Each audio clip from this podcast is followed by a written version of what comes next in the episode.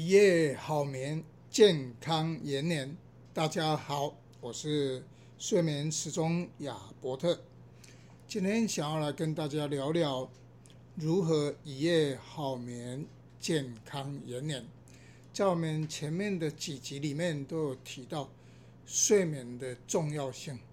人的一生有三分之一是在睡眠休息当中，没有了睡眠，身体。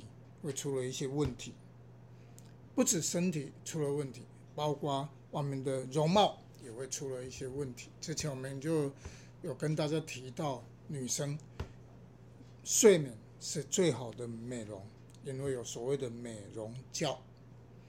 我们也知道，现今的社会里面，引用二零一九年台湾的调查，包括白天工作者。和轮三班的人，因为睡眠障碍的大概占了三三 percent。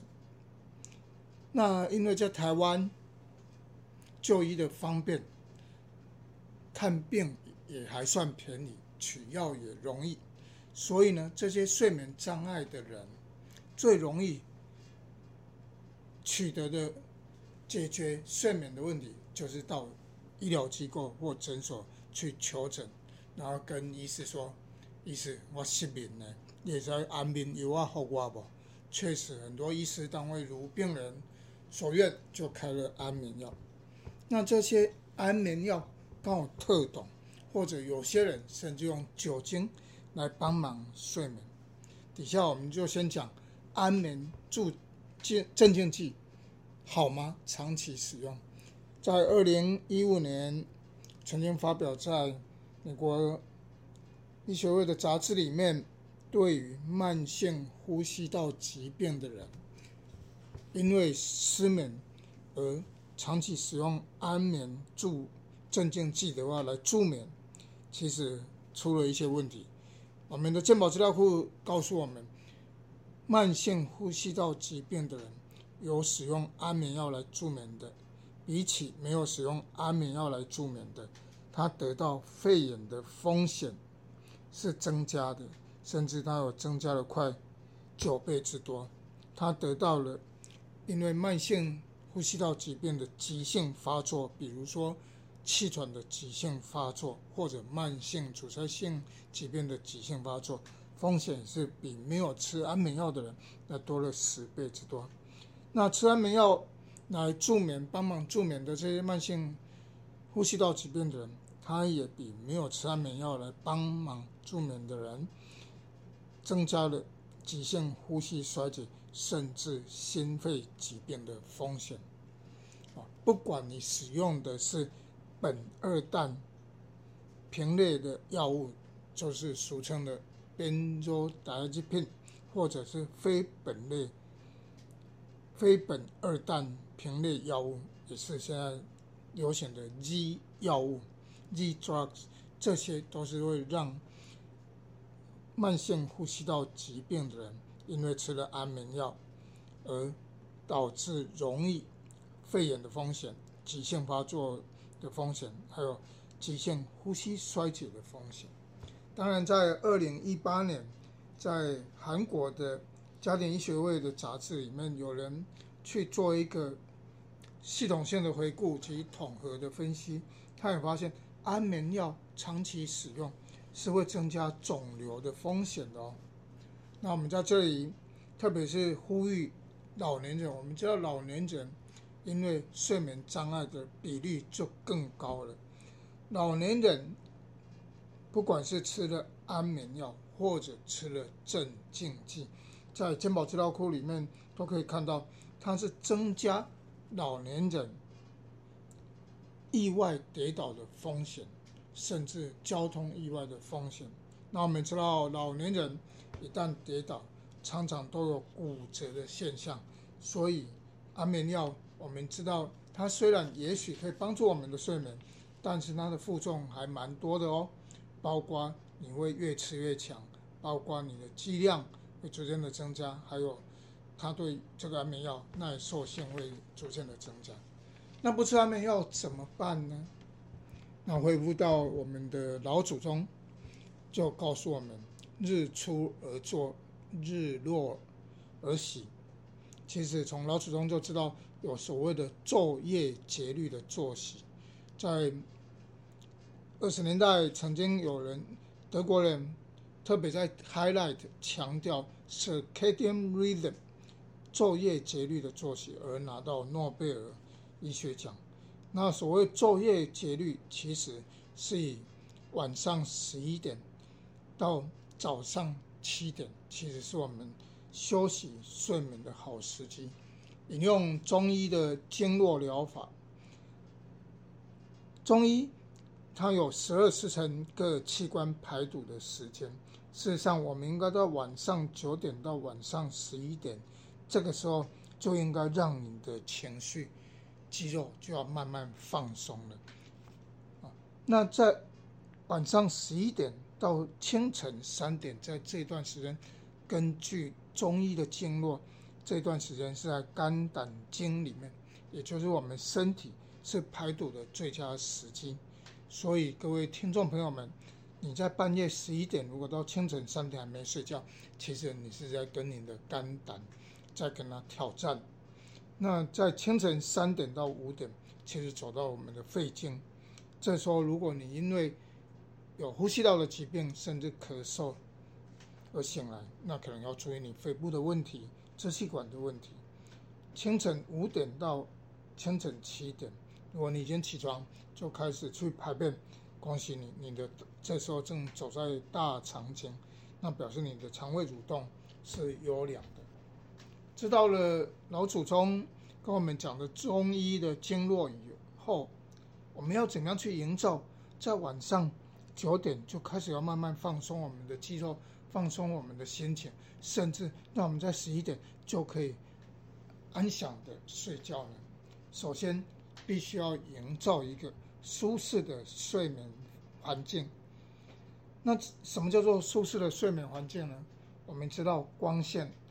首当其冲，当夜间光线昏暗的时候，它可以促进我们脑袋瓜里面的血清素来转变成褪黑激素，而让我们慢慢的进入熟深度的睡眠。那也就是说，在我们晚上九点以后，其实我们要尽量减少蓝光的铺路，因为蓝光会压抑我们大脑。来释放我们的褪黑激素。除了光线以外，我们要特别注意声音，因为噪音会让我们的心情烦躁。我们知道，我们要睡觉的时候，其实是启发我们的副交感神经，让我们的心跳变慢，呼吸缓和，甚至我们体温逐渐的下降。当你听了非常热门的音乐，律动性的音乐。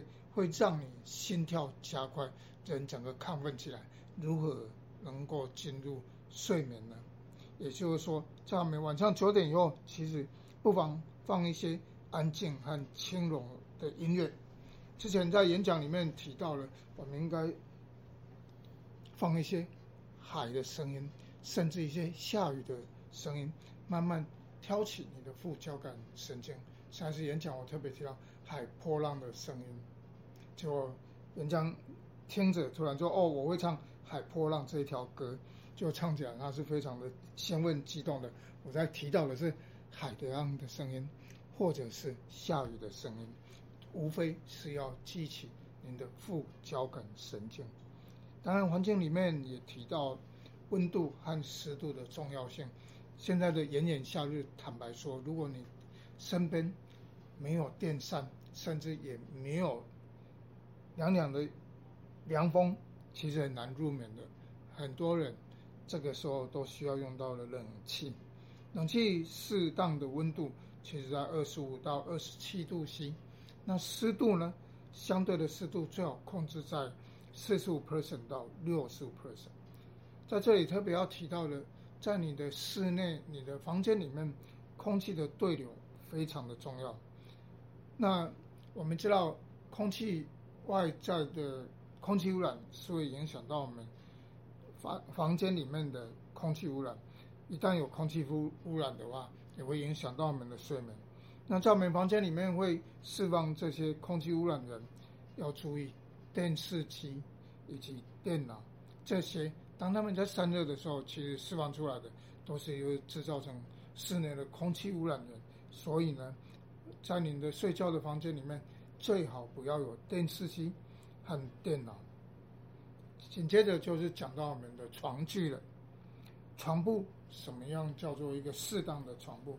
当各位听众朋友们，你要去购买跟你常伴左右的一生当中有三分之一在睡眠当中的床铺，你就必须要去试睡看看，什么样是一个好的床铺呢？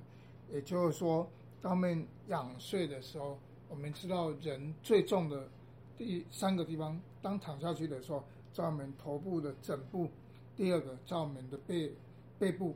上背部还有我们的臀部，当我们这三个地方，头的枕部、背部还有我们臀部，会让我们的床铺往下陷的时候，你其他包括颈部，还有我们的下背部，它是不还有我们的臀部下的小腿是不是悬空？如果你当你躺在那个床上，你这三个地方往下沉，而你的颈部、下背部还有你的小大腿的地方有悬空哦，那表示你这些肌肉你必须要紧绷，这样子你隔一天早上睡睡醒的时候，你有可能会腰酸背痛。所以最适合的是，当你躺着的时候，颈部、下背部还有我们的小腿都可以，全部可以帮你支撑的，让你无后顾之忧。紧接着讲到我们的枕头也是很重要的，现在有所谓的抗尘螨的寝具。各位，在台湾大概有三分之一的人有过敏的现象，所以我们的在台湾大概百分之八九十都是对尘螨过敏。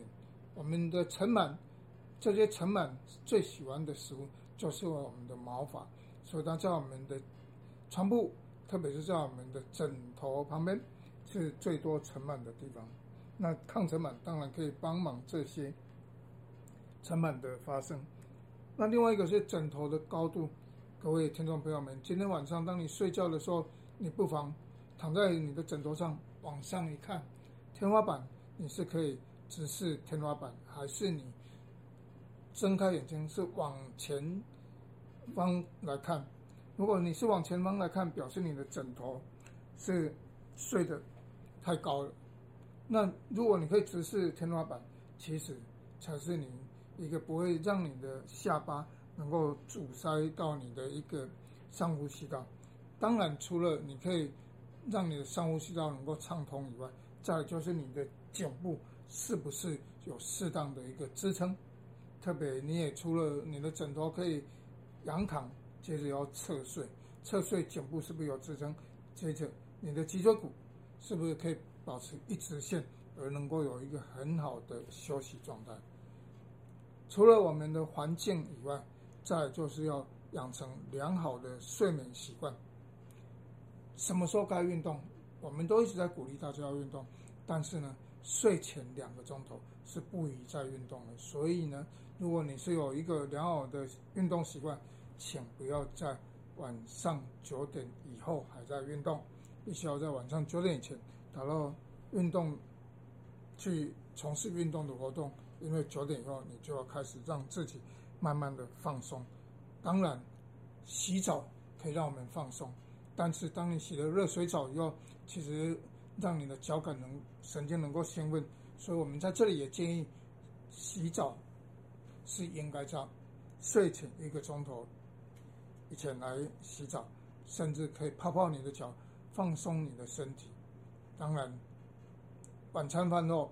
对于这些睡眠有障碍的人，就不适合再喝咖啡、茶、可乐、酒和抽烟等这些刺激性的东西。特别都要提醒的是，如果你有胃食道逆流的患者，睡前最好你的晚餐就要早点吃，睡前不太适合再吃太饱的东西，吃得太饱，养成一个规律的睡眠作息，其实是对于你的睡眠障碍。是可以有所改善的。那我们今天特别提到了这些，包括了营造舒适的睡眠环境，还有培养良好的睡眠习惯。后续还有很多的课题方面，包括除了这些睡眠环境还有睡眠习惯以外，我们包括适不适合裸裸睡，或者可不可以借由食物疗法来帮忙睡眠呢？留到我们下一期的跟大家来分享。在这里祝福各位一夜好眠，健康延年。